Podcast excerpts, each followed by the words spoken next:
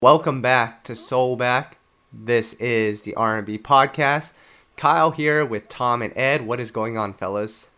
What's up, players? It's been a minute since all three of us have been in the house. I know, man. What's going on? Uh, you tell us. You're the one with the, the small human you're taking care of. He doesn't really know what R&B is yet, but we're still working on it. Listen, player. Judging by the internet, some of these folks don't know either, but we'll get into that in a minute. oh man, oh man. Well, Tom, I think you need to hook your boy up with this Soulback R&B podcast. Let him listen in every week, and uh, maybe he'll learn a thing or two about this genre. Good idea. Maybe that, I could put that when he can't sleep. It'll put him right out. right? Well, let's start off, guys. I mean, we have new music to talk about, but I really want to get into this news. And Ed, it's not your list. Don't worry, we'll talk about that shortly. We've got bars for you. But Okay. I want to talk about this this throwback tour, Tom. You know, we we saw the success of the Millennium Tour. Some people were surprised by the success that B2K and the rest of those guys had. Some maybe not so much, but Immature, which is Marques Houston's group, they just announced a new tour, didn't they? They did, which was interesting. It, it was, you know, tabbed as the reunion, which didn't they have a reunion a few years ago, guys? They did. Yes. Oh. So if no one really noticed then, why do they notice now? well, I mean, look at other artists, not just my boys immature, but it seems like, especially in other genres, they have reunion tours and farewell tours. It seems like every three years, but it works because a lot of fans are like, "This is my one and only chance to see the Eagles. Let me check out Kiss." So why not IMX to jump on that bandwagon and get those reunion coins? Mm-hmm. Um, Tom, let me lay out the artists for you on this tour, and then I want you guys to tell me if you will be join if you if you guys will be going to this tour because I know neither of you guys went to the Millennium Tour. Um, so we have it. We went to Immature. Uh, I mean, Immature will be on this tour. Day 26, Tom, another group that has a reunion, reunion tour every year. Um, Minus one member, boy- by the way. Did you guys notice? There's only four. I did Yeah. notice. Shout out to your boy. Um, I don't know what's Yes. up with that. that's my boy Brian Angel, the R&B draft champion. Let me remind Yep. you guys of that. Don't Uh, remind me we of have that. we have our boy J. Holiday. We have Ed, your boy Ray J, my boy. and and Tom. your answers, your prayers have been answered. I know you were really sad that this group didn't make it onto the Millennium Tour, and you went ahead and did some research on them. But B5, Tom, will be on this tour. Aren't you excited about that? Well, I'm just still trying to figure out, do they just dance or do they actually sing songs? Oh my God, B5 has songs. Calm down. When I saw them perform at their album listening event or single release event, they didn't even sing. They just danced to two songs. I'm serious. That's interesting. Well, I'd pay Yeah, seventy so- bucks to see a bunch of guys windmill on, on the dance floor. That's that's kind of cool. That's talent right there. Well, I right. get, what's weird about this tour though is what, and we talked about this a little bit before um, off air. The mix is weird. When I look at this group, you got B5, you got Day 26, you got J. Holiday, you got Ray J. That's sort of one era. Immature is kind of like the era before because when I was in like middle school, that's the group that the kids were going nuts over. Like the girls were like screaming and killing themselves over. But we kind of aged out of that by the time B5 and Day 26 came along. I know that there's probably some camaraderie with especially Marques Houston's solo run going into the early 2000s. But it's kind of weird that they're kind of headlining a tour with a bunch of people that are kind of like the next generation. I agree. And Yeah. I'm not convinced that Ray J isn't the headliner. That guy's ego would not allow him to open up for anyone. Come on. right. Who would Tom, I'm gonna put it on you. What would make sense for who goes first and who goes last on this tour? Uh, you got to have a B5 opening, right? I would have B5, J. Holiday, Day 26, Ray J, and then Immature. Yeah, that agree. I mean, I And can't see it any other way. Well, let me ask you guys this question. On this tour, who who has the biggest records? Well, Um, I- it depends what you're counting as hit records, and are you counting Marques Houston's hits as immature hits? Like, you know, how does that work? Sh- Sure, for let's for, for argument's sake, let's say that they count. Well, obviously they're probably number one. I mean, Ray J had what a couple hits. yeah, he had Jay a couple, Holiday had. Mm-hmm. I think Ray J and, and and J. Holiday are pretty even. Yeah, I think it's pretty clear that Immature runs away with this one. Right. I mean, Day Twenty Six had a couple singles. I don't know if they were hits. And yeah, and Tom still B5 I can't have name no the idea. B5 song, so there you go. I have no idea. Uh, uh, one omission from this tour is Sammy. Sammy got screwed twice, guys. Oh my gosh! And I think you're the only one that has noticed poor Sammy hasn't gotten on board. But honestly, if you look at this, you would think that there would be room. I would put Sammy here maybe before Ray J. Yeah, Ray J to me was a weird inclusion. He just didn't seem like someone who'd be part of one of these type of things and would go about Not it at all. quietly. You guys just don't can I want just him make to. a- s- Let Go me ahead, make Tom. a comment though. Where are the women? Once again, why are there no women tours? Why are women not being included? Listen, I ain't mad at you. That's a great point, and there's no reason why you couldn't have thrown a. I don't know who fits in this category. Keyshia Cole. I don't even know who would fit, but there definitely is room for some ladies here. Yeah. What's Our girl Cherish doing? Nivea. Put Nivea Nivea's on a there. good one. Yeah, that's a very good one. Guys, we're uh, I mean- we're still looking for Nivea ourselves, so. I don't Oh know my if she's gonna be on gosh. Inside Shout out to Nivea. joke. Keep it on the low. Keep it on the low. We'll get her on the podcast at some point, Maybe. maybe. What time church get Um, out? Yeah.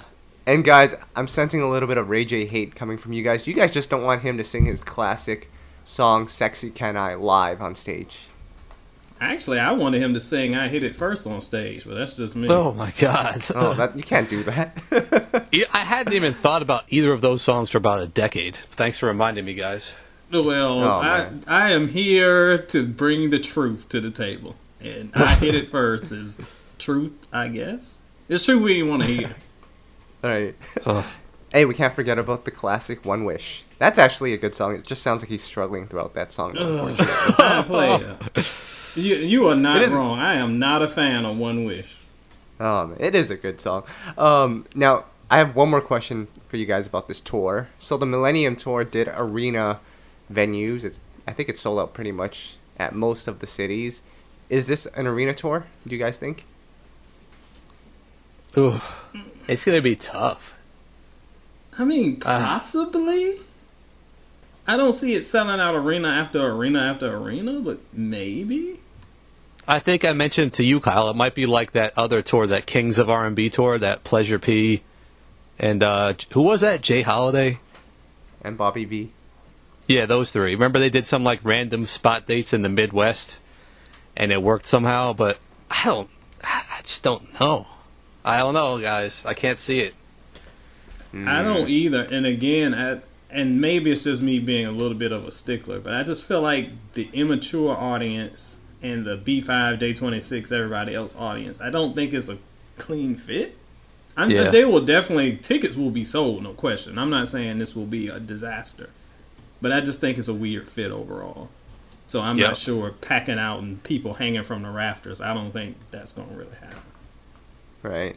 Well, Tom, I know you're a big Marques Houston fan, and I'm an Omarion fan, but Ed, can you compare the popularity at its height, at its peak for Immature versus what we know for B2K? Like, does it even compare? Yeah, that a lot of times my generation compares it to B2K. In my opinion, I think B2K, the B2K hysteria was way bigger, and I will kind of credit that toward the popularity of 106 & Park because them dudes was on BET every single day. It seemed like jumping all over the couch, just everywhere. And Immature just didn't have that platform. They were on TV, they were doing their thing, but I just don't feel like the hysteria was as huge as it was for B2K. B2K's flame kind of went out a lot quicker than one, no, 112, than Immatures, but I think at their heights, B2K got them. I don't know if you, you realize this, Kyle. When Immature's debut album came out in 1992, the group members were like 10 or 11. Yes, they were kids. Yep. So it's yeah, it's interesting. And I Keith Sweat, was remember. writing, Keith Sweat was writing songs for them at 10 or 11? no, Keith did songs when they were IMX. When they were later, they were oh, grown oh. then. Oh, okay. But I remember talking about age. I clearly remember a memory of sitting in the school library across the table from this girl who was going on and on about how she was in love with Immature. And this dude sitting beside me was like, You know, they're like 11, right? 'Cause we're like 15 at this point. And she's like, Oh. Creepy Well stuff done. going on. Eh, well, Yep. can't win them all. But, uh, guys, can we get into. And, Tom, I know you have to go in a bit to take care of your kid, but we really wanted you to be a part of this segment of the podcast. And just for everyone that uh, that's wondering who our special guest is, this is our special guest. It's Ed's 50 best R&B artists list. Oh my which, he, god. which he hap- which he happily put together for everyone. So there will be no special guest artist for this week. But I mean, this is going to take up a long time. So Ed, you listed 50 of the best R&B artists of the past 40 years. So artists Mhm. must have debuted after 1979. So for all the Michael Jackson and Prince lovers out there, they're not on this list. And Nope. I would just like to make a disclaimer, guys, or, or note. Ugh. You guys need to read before you guys start commenting because I saw so many Thank- words Michael Jackson, and it was it was too much. Thank you. Thank you. You beat me to it, player. Before we jump into it, let me just give a little bit of background for people like what are we talking about? Why are we talking about lists? So a couple days ago, here on these internets, days before this recording, by the way, make sure our times are right. Some weirdo published a list of their 50 favorite rappers, and the list was horrendous. So bad that the internet went ballistic, and everybody was like arguing and going crazy. Like Joe Budden was number three. It's foolishness. So that spurred a bunch of other lists that were equally terrible. So I jumped in, as you do, you know how I do, and I created a top 50 hip hop list that, of course, everyone yelled about and were like, "Oh, it's too biased to '90s." blah, blah." Well, sorry, that was the better era. Sorry, I didn't have Drake on the list. But after arguing with a bunch of folks, they were like, "Look, you got to do an R&B list. You got to do an R&B. I haven't seen an R&B list." And I was like, "I'm I'm list out." But then an R&B list came up, and player, the R&B list had Drake at like number three. Future was on the list. I could not stand with such injustices. So I was like, okay, I'll create a 50 best R&B artists of all time list. When working on that list, though, I'm like, it was just like overrun with legends. It was. I remember getting to Diana Ross and being like, you know what? If I publish this list, somebody's gonna be like, oh, these old heads. Where is Tyrese? He's so sexy. So I said, let's cut the middleman out, and I will just do R&B artists from my era. So that's why I did from '79 to now. And yes, like you said, Kyle, I wish people would read because you have to debut after 79, which meant no MJ, no Prince. There were a couple of others people were complaining about, but that's how we got to this list. Right. And uh, Kyle, if you don't mind, um, for those who don't have it up in front of them, can I read off the list real quick so everyone knows the context? you Yep. can sure read the list. Start from the I'm bottom and York- get, get to number one. Yeah, I'm a I'm a New Yorker. I talk the fastest on here, so I'll be the best one to do this right now. oh, Just kidding, Ed. All right, starting at oh number 50. no, do- I'll bust you up in a second. So go ahead. Starting at number 50 and going to number 1. We have Jagged Edge, Gerald Levert, Brian McKnight, Johnny Gill, En Vogue, Tamia, 112, John Legend, Amy Winehouse, Joe, Janelle Monáe, Bruno Mars, Miguel, Tony! Toni! Toné!, Ne-Yo, Music Soul Child, Aaliyah, Chris Brown, Monica, Blackstreet, Jill Scott, Mint Condition, Faith Evans, Dru Hill, Tevin Campbell. Uh, now we're up to 25. We've got Maxwell, SWV, Bobby Brown, D'Angelo, Brandy, Erykah Badu, Destiny's Child, Babyface, Anita Baker, Keith Sweat, Toni Braxton, Alicia Keys, Jodeci, TLC, Sade, Boyz II Men. This is the top 10 right here. New Edition, Janet Jackson, Usher, Mariah Carey, Mary J, Luther Vandross, Beyonce, R. Kelly, and in quotes, yes, I know he's Satan, and finally Whitney Houston at number one. Wow. Remind me to tell you about the R. Kelly thing because the reactions to that have been interesting. Tom, before you get into your thoughts, can I please give you a shout out? Yes. That grilled chicken must be working because your cardio is off the chain. I would have died at like number 26 if I had to list every artist. That was a Come lot on, of guys. syllables and pronunciation there.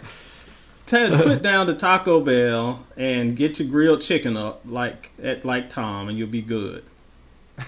Yep. No Let's go, seasoning on it though. No seasoning, no. Ugh. All right. So, Ed, how did you even come up with this list? What are the qualifications? Because Tom and I are trying to figure that out. All right, here's a good thing that people have to keep in mind because I've been arguing with folks all for like a week about this list. The qualifications, which I actually spelled out on the rap list, I didn't spell it out on this list because I didn't have room. There were four things that I use skill, impact, influence, and consistency. Keep in mind, y'all, this is not a list of the 50 best singers. If it was, Kiki would be on this list, and your girl Janet would be like number 473. So this is Oh. not a list of best singers. No. It is a Wow. list based on those four categories. So it did have to do with how good your albums were, or sometimes how how high your profile is, how consistent you've been. Also, it's showing Ed's favorite list because if it was, cousin Chris wouldn't be up there. You sure wouldn't have R. Kelly up there. And my man Keith wouldn't be floating around whatever number he was. So, as an unbiased source, I had to look at the past 40 years and see how consistent they were, how impressive their music was. Of course, their vocals played some factor, but also just how much their music has influenced R&B and their careers themselves. So, there you go. Hmm. All right. So, Tom, before we get into thrashing this list, or I don't know if you're going to thrash it, can you start off by complimenting this list? What do you see in here that you like? Well, good job, Ed. These lists are not easy to do. Um, disclaimer: We're not going to do a list. We're not. You know, we we have many relationships with artists. We don't want to offend anyone, so we'll just give props where they're due to artists. We're not going to rank them, but I thought it was a really good list. It's always hard for me though with these lists because it's like you don't know who's missing. Like you read 50 names, it's hard always to come to mind like who was overlooked. So unless you're like deep, unless you have like 300 names in front of you, so I thought Ed, based on what I'm reading here, there were some I would have definitely not included because I don't feel like they were 100% R&B. But overall, I felt you did a really good job. Well, um, I want to get back to that point about not 100% R&B because that's come up a few times, and I want to hit back on a few things. But when you mention how you work on these lists, a lot of times, again, this isn't me going by, oh, let me just check off my favorites. Um, I because you see, my girl Kelly Price ain't up there. What in the world? So I took basically a list of probably like 75 people, and then I went from bottom to top and ranked them on the original list because it's been a lot. I've caught, caught a lot of heat from Ginuwine fans because they were like, "Where's Ginuwine?" Ginuwine was on the list until I realized I forgot Faith Evans. So when I put Faith in the Hmm. list, she poor G got knocked down to 51. So no G. I think after him it was like Trey Songz and then maybe Anthony Hamilton, something like that. So those brothers just missed the cut. No, I didn't forget about them. Of course not. But when you're working with that many people, votes get bumped off. I do want to mention a little bit about the pop versus R&B thing real quick because that has been a big big issue. And it's funny how subjective not only these lists are, but the designation between R&B and pop. Number 1 is Whitney Houston. I had many people that were like, "She should be disqualified, she's pop." Well, player, if you look at the whole history of her career, Whitney's first album was pretty pop. However, by the time you hit the "With My Baby Tonight" era, that's straight up R&B, and she has continued to make that over time. Beyonce, whole lot of pop in her career, but also lots of solid R&B. Janet is the sister of the king of R&B, which is hilarious to me actually because people are like, "Oh, where's MJ?" But you got Amy Winehouse on the list. She's pop. Um, not married. First of all, we couldn't have Michael on the list because he doesn't hit the qualifications. But the king of pop, he's okay. But Amy Winehouse, who did a bunch of songs with Salaam Remi, who was about as R&B soul as they come. No, a lot of people's, and it's cool that you have your own designation of what R&B and pop is. But the thing I love about R&B that we've talked about many times, it's a very malleable genre. That means you can take it and you can make it sound like hip hop, you can make it sound like pop, you can make it sound like many things. But if it has the elements in it, Amy Winehouse, for example, is more soulful than pretty much anybody on the list. That means that you qualify. Hmm. So, Kyle, what do you think that means for someone like a Sam Smith? Was that a snub? Um, Sam Smith. I mean, if we're going by Ed's defin- definition, then yes, it is a snub. But No, Yeah, exactly. No, no, But- no. we're, we're No, not getting th- get we're not going to get into that because Yes, No, we're not. no, I'm as just no. Tom Tom No, I want to clarify. speaking- I want to clarify real quick because people have said it. Sam Smith and Adele. Let's look at them. Sam Smith and Adele are majority pop with soul influences. So while they make R&B songs sometimes, they are gen- pretty much pop artists. People say, "Where's Seal?" Seal is the same thing. Ma- Seal? majority pop. Oh, yes. your boy. You wouldn't believe you wouldn't believe what I've been getting yelled about. But Wow. majority pop with some influence of soul will not put you on the R&B list. But if it's the other way around, okay, we'll consider you. Hmm. All right, Interesting. you guys done? Yep. We're done. For now. I have compiled with my fans on the You Know I Got Soul fan page, and they're my fans because they have some sense. I have compiled a list called the five travesties from Ed's list. Okay. Starting at number one. And and some of these are the opinions of the fans, and some of these are, are mine, and uh, you guys will pretty much know which one are mine and which one are the fans. You're to get to work either way, so go ahead. Number one, Bruno Mars, Ed. You're talking about, you know, some artists make pop, some make R&B, and you know they might dibble and dabble. That man has made one full R&B album in his career. You can't put him on the list off one album unless you're gonna tell me Grenade, which I know Tom loved. And what else did he make? Just the way you are. Actually, one uh, of Tom's favorite. can we take this a step further, Ed? I'm going to name an, a Bruno Mars song. You tell me if it's R&B or not. Ready? Okay, go Just ahead. the just the way you are. Just you what the, the the that song you just said is a pop song of R&B influences. No Okay, Grenade. No, that's straight up pop song. The the lazy song. I don't know what that is. Oh, that lazy song is not good. Don't talk about that song. Marry you. I'm just naming all of his hits. I can't remember "Marry You." Okay. I well, think that was one of the more pop songs. I can't remember. It will rain. I don't know what that is. No, I don't know that one. Locked out of heaven. We know that one. Yes, Locked Out of Heaven. Now, this is when we get to the era that I want to talk about. This is when he started basically incorporating funk into his Whoa. song. He had, he had When I was a- your man, I would say, and Treasure. The next two, I'd say Treasure was definitely like a '70s type of R&B influenced song. I'd say. Correct. These are funk influenced R&B songs laced with pop. Yes. Okay. To both. So then, all right. So then after that, obviously, is the 24K Magic album. Right. So here's my point. That 24K Magic album, of course, we're going to classify as R&B. Babyface was on it. Blah blah blah blah.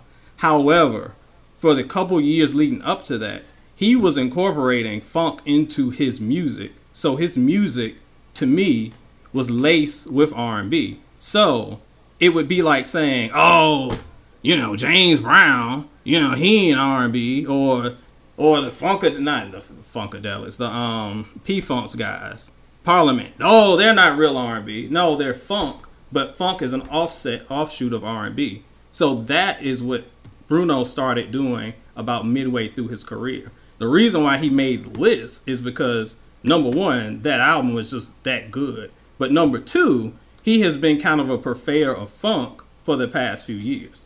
That's why he Hmm. slid on the list. Okay. Good question though. Yet, Mr. Justin Timberlake is not on the list, Ed? Are we not Yes. considering Rock Your Body an R&B song? No, I want. Glad you brought. Like I glad Love you brought My that Love? up. Suit and Tie? Glad you brought that up. Here's the difference. JT's best album, whereas we were talking about how Bruno's best album was kind of like an R&B album laced with pop. JT's best album was a pop album laced with R&B. You- no, no, no, no, no. You're not gonna say no, no, no. You're not gonna say "Sexy Back" is an R&B classic. No, you're gonna be like, no, that's EDM influence. Most No. of his bigger No. hits are pop influenced songs. The reason why you say no is because the same reason people say Rihanna's R&B because she has been working with alongside artists, I mean producers, basically black producers who were known for doing R&B type stuff. His first album R&B, second album that's more of a pop album that had R&B songs on it, but it's more of a pop album. Well, You know what's well, crazy Ed, to me, man? Go ahead, Kyle. You can finish this Well, one. Ed, I was gonna say I'm on the Sexy Back Wikipedia page, and the genre says electronic R&B, so it is R&B. But secondly, Tom, no, it I don't know is, if you remember, but it's but go ahead. one of our earlier Soulback episodes was with Digital Black of Play, and we mentioned this song on that podcast. And Black himself said this song is inspired. It, it, it comes from the R&B and gospel world. That's what he hears when he hears this song. He hears that in "Sexy Back." Yep. and we can't disagree Um, with Digital Black. Listen, Digital Black, my man, but I'm gonna disagree hard with that one. The only way he's saying that is gospel influence is because it's got the call and response. That's what he's saying there. But that's not no. It is that song is what helped inspire the EDM movement. While all these oh my gods and terrible songs from the Black Eyed Peas dude. that really is what kicked off that genre. So that's a whole side conversation. But no, I'm not dissing that album. But to me, that album leans way more pop than something like 24 Karat Magic. all right, all right, hold, hold on. So you gave us your argument for Bruno Mars, right? Yeah. I'm still not over this.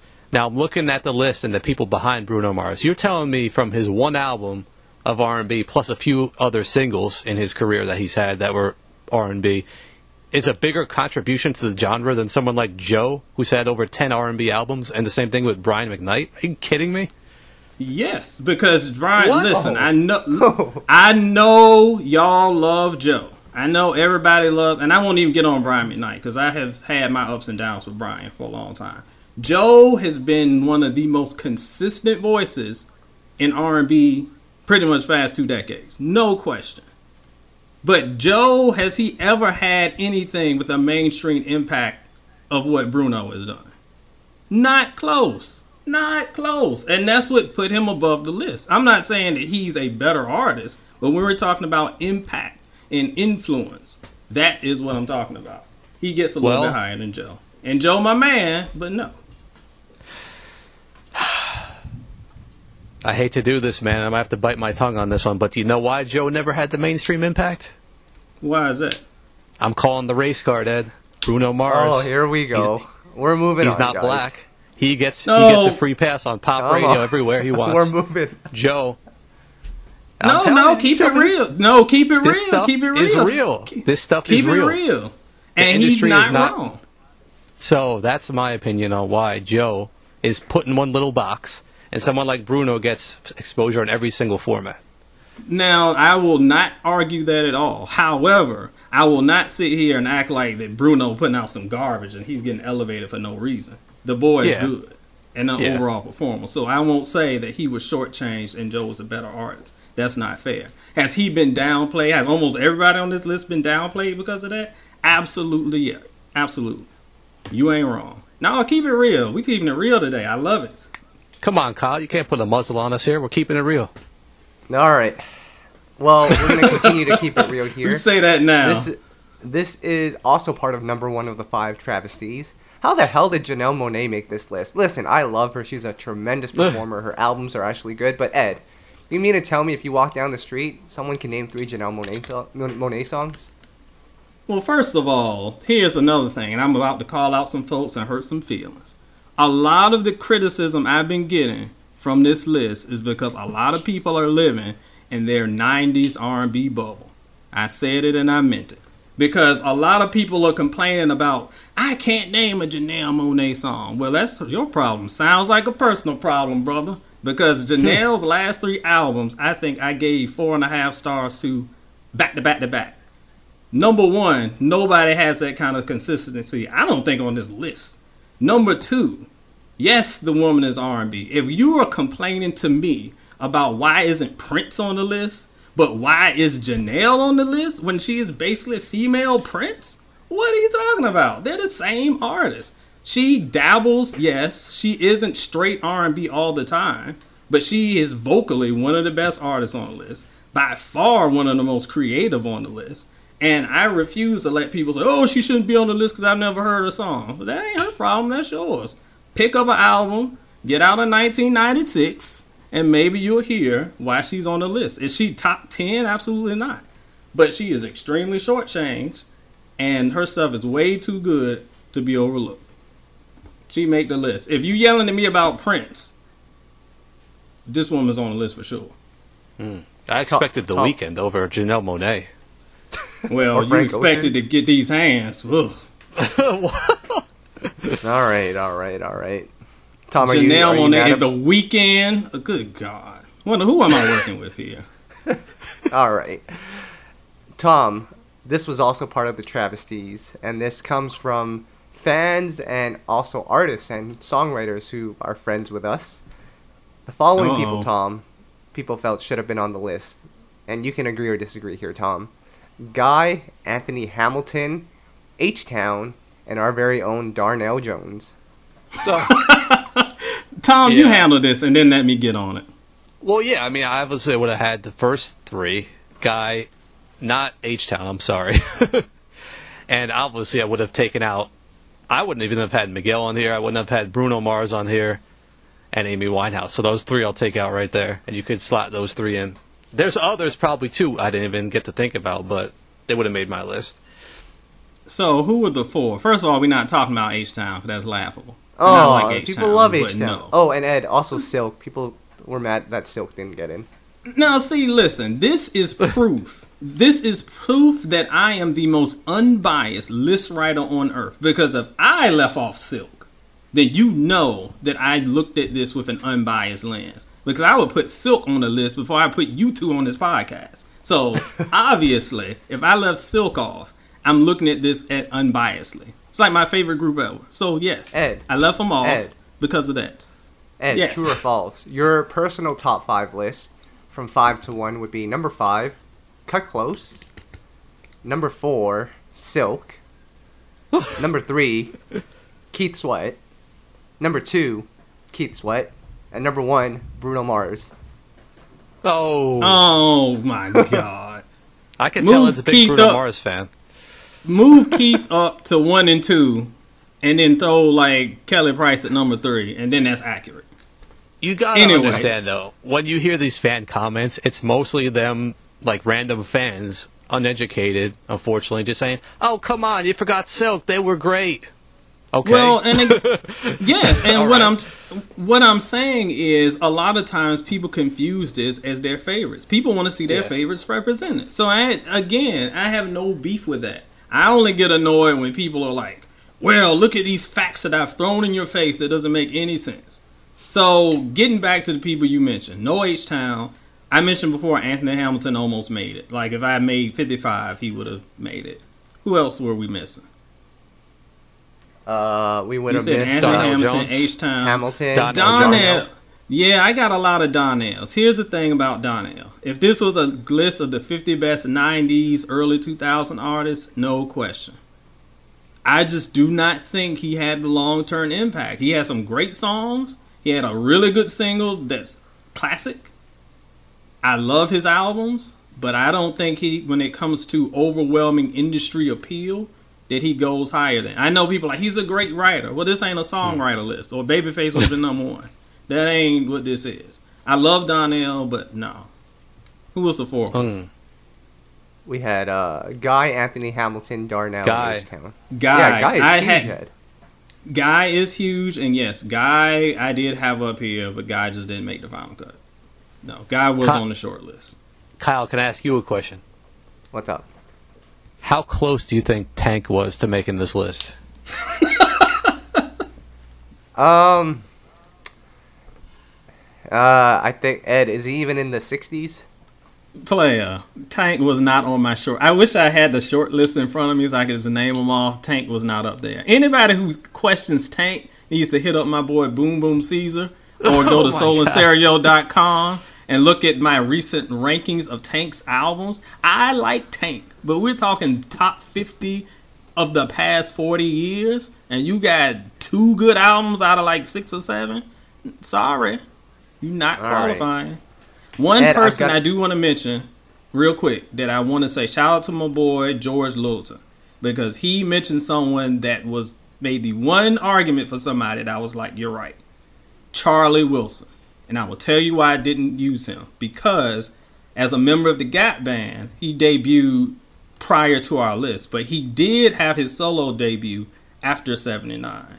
So taking that into account, I probably would have put him on the list. But because I thought of him as Gap Band, I didn't. So he's the one person that someone made the argument for where I was like, you're right. So shout out to my boy. Because if I use his solo instead of his group debut, he would be here. Uh, he's made the he's made the same album for the last four albums. I wouldn't put him in there. Oh. my goodness. Come on now. All right, uh, I've got a couple more here. So three questions, and I think I'm already on travesty number four. But this just came up. What album is better, Ed? A. Marie's debut or Bruno's 24K? Ooh. A. Marie's debut by a eyelash. Okay. Yes. She's in And the what's list. the better? What's the what's this what what's the better R&B album? A. Marie's second album or Bruno's? I guess he doesn't have a second R&B album. Oh man, Calm love it, down. I love it. But no. Bruno Listen. kills A. Marie second one. And I love A. Marie, as you know. But no, A. Marie ain't getting on this list either. Huh. Damn. All right, back on topic then. Uh, I've got two more questions for you. This one, uh, I mean, we could argue till the end of time, and it's not really that big of a travesty. But you had Whitney Houston as number one, which I don't think anyone could really argue with, except me. Oh, there were some arguments. I'm gonna give you a name right here, Ed. Mariah Carey. She has like number. She has 18 number one hits. Probably sings better than Whitney. I'm just kidding. I don't want to go there. Um, had more longevity than Whitney. Whitney kind of started falling off in the 2000s. Mariah has kept it strong, kept it going. Ed, Mariah should be number one. All right, I am glad you brought this one up because this is another one that has come up. And let me break your heart real quick.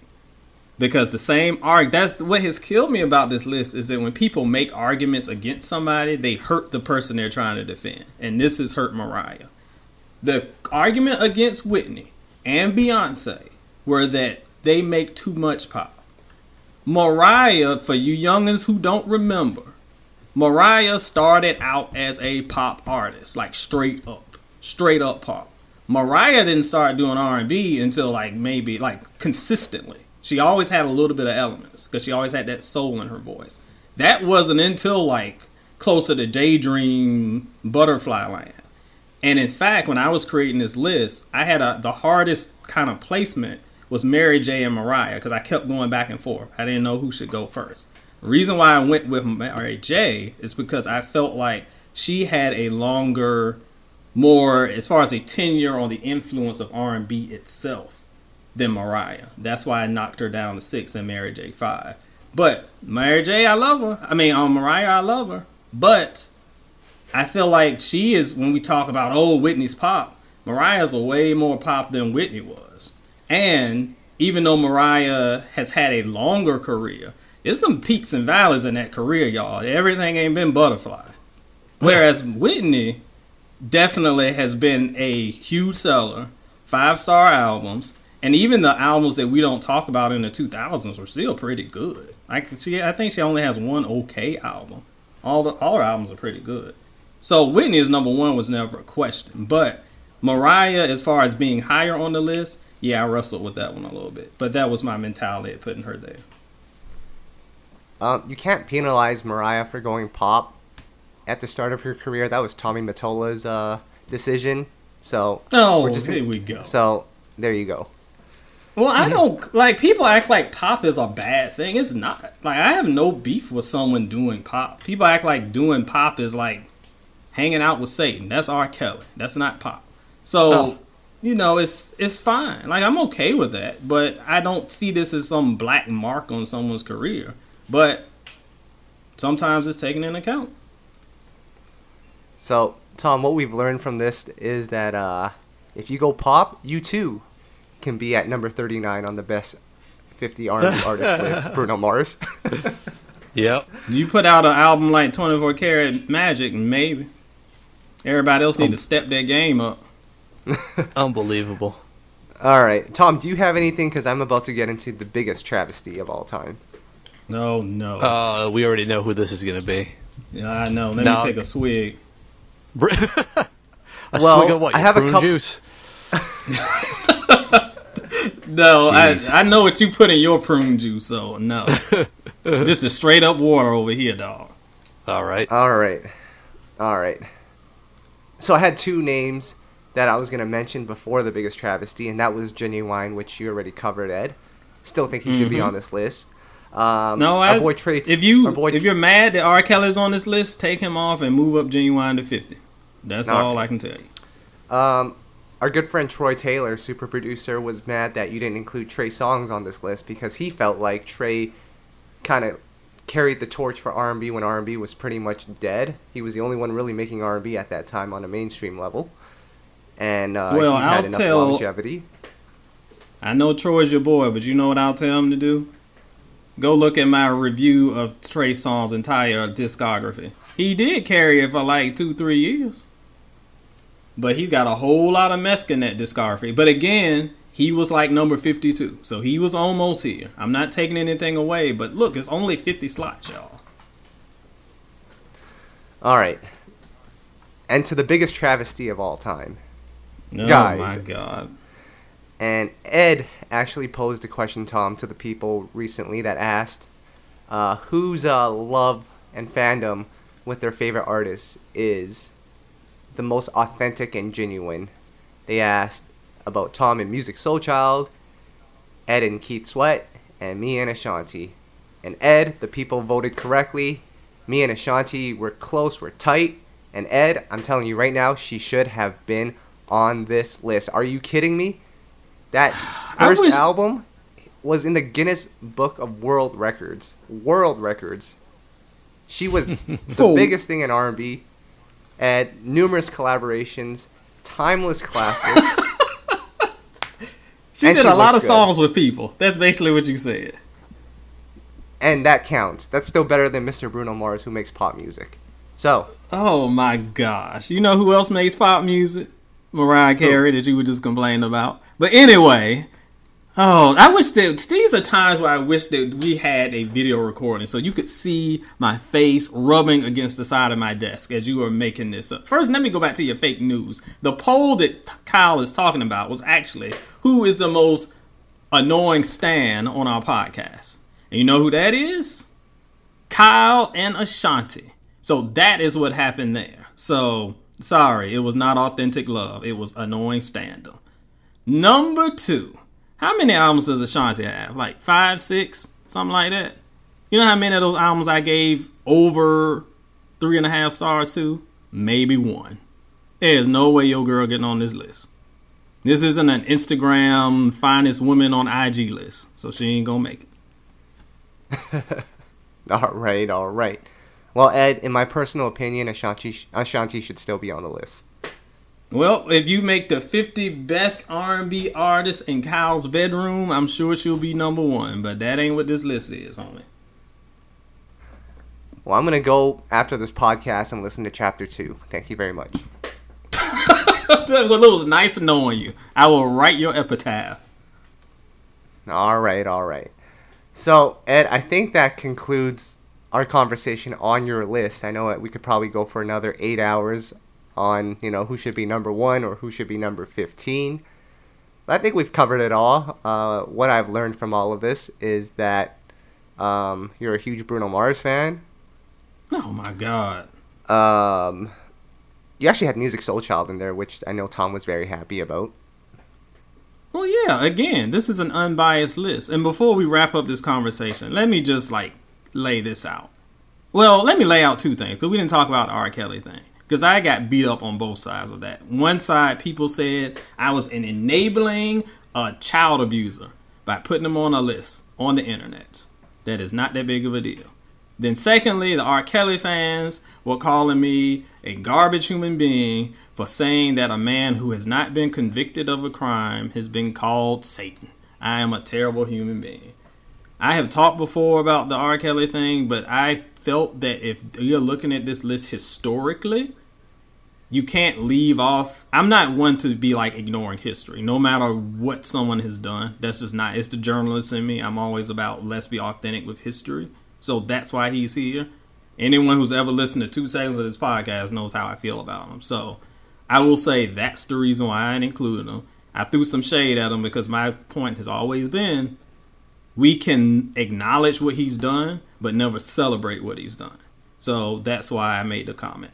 Secondly, before we wrap up, I just wanted to remind everybody that these lists, it's just fun, y'all. It's just subjective and it's just everybody's opinion. So don't feel like you got to threaten somebody's mama because they don't agree with you. I've seen some terrible lists, but they prove that a lot of this stuff is relative. I've seen some R&B lists, well, some rap lists especially, where no one on the list was out before 2011. That proves to me that you're like 15 years old. But if that's your list, that's your list. You can't say it's the greatest of all time if you missed whole decades. Likewise, I could have put 90 a bunch of 90s dudes up here, but Horace Brown ain't going on this list, dog. Sorry, shout out to Soulchild. Because there were other artists in that time period that I thought were better. So I kind of looked at it objectively all the way through the, all four decades. So if you want to create your list, you want to create your top 10, hit me up. ET Bowser on Twitter. I'll tell you what I think. People been doing it all week. But just remember, it's all in fun. And it's your list. Well, Ed, I do uh, I do feel bad that you were receiving death threats for your list, and uh, I was gonna say uh, after I saw John Legend on the list and not Ashanti, I thought about going to your house and deleting the save files off your Switch games, but I didn't do it. I'm glad you did not. I I got beat up for John Legend too, but people are like, why is he so low? Cause he kind of overrated, dog. Sorry. Low. Why is he on the Yes. list? Oh my goodness, come on now. The man has gigantic hits and he can sing. Like he belongs on the list. John Before Legend makes Ashanti peop- Douglas. John Legend makes people for white music, Ed. I mean, it makes white music, uh, white music for white people. You can't even get out your lies. All right. Um, can we get into the new music now, very quickly? Yes, we can. Uh, let's start off by talking about Teyana Taylor's new song "How You Want It," featuring King King Combs, Diddy's son. I really like this song, it really has a '90s feel to it, which most of Teyana's music does. But I did read an interesting uh, comment regarding Diddy's son that said something along the lines of, uh, "He's never gonna make it as an artist if he keeps sampling his dad's produced records." Oh my goodness. You know what? What else? Let me take you back to 1996 when my parents were saying that this Puff Daddy guy is never gonna make it as an artist if he keeps sampling the records from my childhood. I think Puff did okay, and I think King Comb or whatever his name is will do do okay too. Sampling has long been a part of music. I'm not gonna complain about that. I like the song. Course, people are more raving about the video because whenever they can see Teyana do her thing in videos, brothers love that and sisters love it too. So I like the song. I like the video. she still is one of those artists that makes good songs, but just hasn't been able to like put it together and make like a great project yet. So I'm still really hoping that that comes together for her because the talent is there. Right. Uh, the next song we have, Mary J. Blige has a new song. No, did you hear the song? Yeah, people are really loving this song on my on my timeline. What are you? What's the feedback you're getting on it? Um, it's been 50-50. A lot of people are really saying they're not really feeling anything from this era. I I liked a lot of what was the album with 25-8 on it? The My Life 2 album, I like that. Yeah. MJB has done a couple of decent things. I thought this was okay. I don't get the overwhelming love that some folks are getting. I thought it was solid, but it's not something that I like, ooh, I gotta throw this on my playlist. But it's a decent loose single that might lead to something. If we don't see it on a project, it won't kill me, but it's not offensive at all. All right. And your boy Big Baby DRAM, straight out of VA, dropped a new song with her. Mm-hmm. The Laydown, which sounds like something straight out of the 70s, Ed. I have not heard this one. I think this was you telling me that it was sounding a little princey, so I need to go back and check this one out. That one I haven't heard. So, is Big Baby DRAM a singer? I didn't even know this. That's what he claims. He has long at times claimed that you know, oh, I love R and B, and I'm an R and B guy at heart, and I want to do some stuff. Most of his R and B stuff I've heard has been horrific. So I won't judge until I hear it, but I haven't really been impressed in the past. All right. Uh, PJ Morton dropped his album Paul. This kind of came out of nowhere. Um, it has a record with Jazmine Sullivan, Sullivan, but this song came out like eight years ago. It's on the internet. Yeah, what a weird project. Tom mentioned this a little earlier. Tom had to run out to you know take care of his his little man, but it's weird how a lot of these artists these days, and I know it's I don't know if it's just a Beyonce effect or what, but we just get no publicity, no no lead up, no rollouts for albums. They just kind of appear, and you just kind of have to find them. And this project, I've listened to it in full. It's pretty okay. I think it's worth having the word be spread about it. So it kind of frustrates me that we have solid projects being put out with no pub, no promotion behind it. If it wasn't for this podcast, or if it wasn't for you know I got soul or soul and stereo, a lot of these projects would just float off into the wind. If I was if I was PJ and I put this out, it's just something I should be proud of. I would be pushing this thing. It's not the best album of the year, but it's very solid. And if you're a PJ fan, I think you'll enjoy it. It's worth the listen. So I hate that it kind of just came and probably will be came and went before the end of the week. Right. And Ed, we got to talk about my girl Ashanti's new song, and maybe this will put her in the oh, top 50. Pretty Little Thing. Player. Let me tell you about something that won't be putting her in the top 50. So I listened to the song. First of all, the beat just sounds like every other tropical influence song ever. But she's got like one verse. She sounds like the, f- the featured artist on her own song. Who's the other guy that's on the track? He does more than her. That would be Afro B. Yeah, well, Afro ABCD, they, this brother needs to that needs to be his song. Ashanti did nothing. Well, you tell your girl to get off of IG for a minute, go back in the studio, put another verse on this thing, and then maybe we'll be going somewhere. And we might as well bring Irv Gotti in the studio with her. We need that guy. How about how about no? I can hear him yelling on Instagram already. I can hear him yelling all over the place, screaming at Lloyd for leaving him behind 10 years ago. All right, all right. We'll leave Irv out of this. Ed, can we get into the play it please really quickly before we get out of here? Always. I feel like this whole episode has been a play it please with your five travesties, but go ahead. well, the first play it please, and you actually brought this up because Tom posted the single cover for Before You Walked Out of My Life uh, by Monica, which is a classic, bona fide classic. But the yeah, single art cover, what's going on with her her legs and feet there, Ed? Claire, like I feel like someone needs to go back and look at this because it's like, how did you do that? It's her leg. It's like both of her legs. She's laying on her stomach, looking forward. Both of her legs are up, but they're like making like this diamond shape. So I don't know if it's like one leg that's against a mirror and it's kind of like reflecting the other side, or she on some gymnast stuff. But I was like distracted by her legs the whole time, and not in a good way. Hmm. Uh, the next player, please, we have Ed. Um, this happened in New Mexico. Uh, five Burger King employees lost their jobs after a police officer, officer said that he received his order with a picture of a pig drawn on the wrapper. What? Yeah. Y'all wildin'. Y'all are wildin' in New Mexico. Man, Can we- I meant to. we- I have. Go, ahead. I was gonna ask, can we write this off as boys being boys? Oh my gosh. Depends on what how much melanin they had in their skin. That's the only way we can write that off in America. But you Canadians are lucky. That's all I'll say about that. Tom doesn't like when I get too political up here. All right. And then the last player, please, Ed. Um, I'm not sure if you know, but I actually help out a buddy of mine. He's a promoter over here in Vancouver, and I actually help him book some shows uh, through our connections with our artists because we're friends with a lot of artists. And we approached one artist that we're close with and said, "Hey, we'd like to have you for a show in Vancouver." And the artist team first asked, uh, "How much are you willing to pay?" Which is pretty straightforward, pretty standard. And then the second question was, who is the opening act?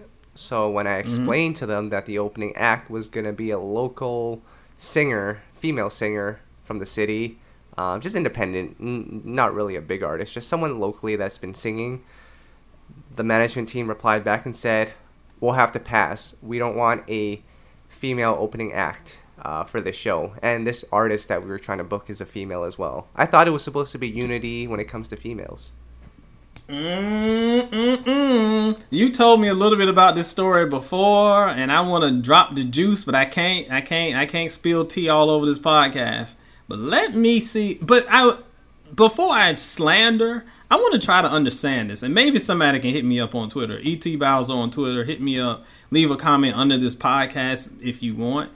If you are a female artist who has and we're not going to name the artist but this artist has promoted female unity recently. I mean recently recently. Since you told me about this kyle recently because i was like oh really? If this artist is promoting unity among female artists but you don't want a female artist to open for you if someone is in has deep ties in the industry if you're a performer tell me the thought process behind that. Because to me it looking like you trying to corner the market on female voices and you being petty. Maybe i'm missing something but that don't sound like unity to your boy. Again i ain't gonna name no names but some of y'all favorites out here living foul. Yeah, between Common uh, telling me I couldn't say hi to him or Common's team to this where that we're was trying to book a common's team All right, to this where this artist team is saying you're not allowed to bring a female opening act for this show. Ed, I'm done with the music industry. Well, you can always get your dream job as the guy who holds up Ashanti's iPhone while she takes her photos. I would love to do that. I bet All right. Ed, let's wrap this all up here. Um, again, we didn't have a special guest for this week, but we'll have one next week. But before we wrap things up, let's get into the soul back track of the day here. Yes. can we go with and this isn't a r&b song all the way but this kind of coincides with the fact you did both a top 50 hip-hop and top 50 r&b list can we go with the ll cool j song with Boyz II Men Oh, of course. Classic. The song Love Hey that Lover. song. Yes, Hey Lover. Like that song again, and I will if you want to see these lists, I don't really have them on soulandstereo.com. But if you go to my Twitter, if you go to Instagram, which is Edward Bowser, if you go to the Soul and Stereo page on Facebook, all these lists are there. And LL ranked really high on my hip hop list. And man, people had a meltdown. Again, it just shows that these lists are so generational. Because for a segment of fans, LL Cool J is like this dude that just be in movies sometimes and stands at award shows licking his lips. He's a hip hop legend, and that song is one of the best songs he has ever released. If you don't know that song, go check it out. It stands the test of time. There would be no Drake if not for LL. So get that right. Yes, I said it. He's a thousand times better than Drake because he actually raps with conviction and not like he's asleep. Right. And I'll say this about um, the Hey Lover song, the original Michael Jackson record, Lady in My Life. That song is fire, but this LL and Boyz II Men song is also fire. You don't get a song Yes, that you a- sample off of the other song, and they're both great. And what did we just talk about? About oh, samples are the worst thing in the world. Play some of your favorite songs sample classic records that you probably don't even know. This is one of them. If we made it through the '90s with samples, we'll make it through the 2010s and going into, man, we're about to go into 2020. Jeez, I'm old. Yep. So I can name a couple of songs where the sample and the and the actual song were both good. How about Undecided and I Love Your Smile? That's a great song. Great songs. Um, one of those songs is great. I'll let you choose which one. All right. Um, Ed, what's going on with soulandstereo.com? Well, if you want to get away from the list madness, because Lord knows I'm tired of fussing about both of them. Y'all done threatened my unborn kids and everything. It's just a list. Chill out. Um, check out Soul and Stereo because it's actually been a pretty busy week. We've got.